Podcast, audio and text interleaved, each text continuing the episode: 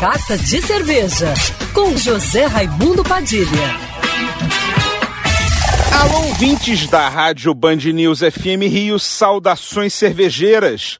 Bem-vindos ao Carta de Cerveja de hoje.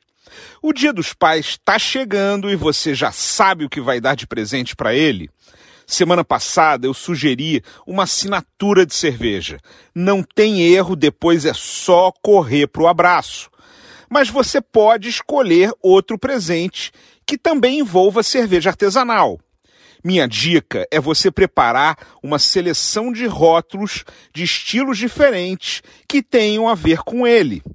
Tem muita opção disponível no mercado e com toda certeza você vai saber agradar em cheio. Pode ter uma cerveja rolhada, perfeita para uma ocasião especial. Podem ser cervejas de algum país que seu pai já visitou, como Alemanha, Estados Unidos, Bélgica.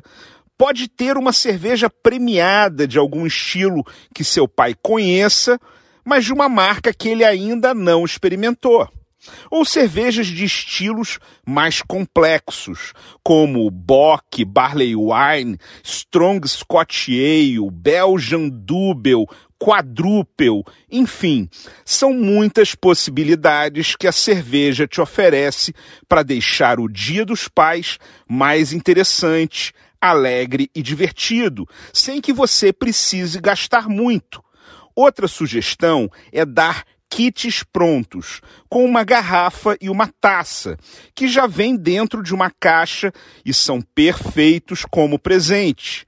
Ou cestas de cerveja, com uma seleção de rótulos legais e uma decoração bacana que você encontra facilmente em lojas e supermercados que vendem cerveja artesanal.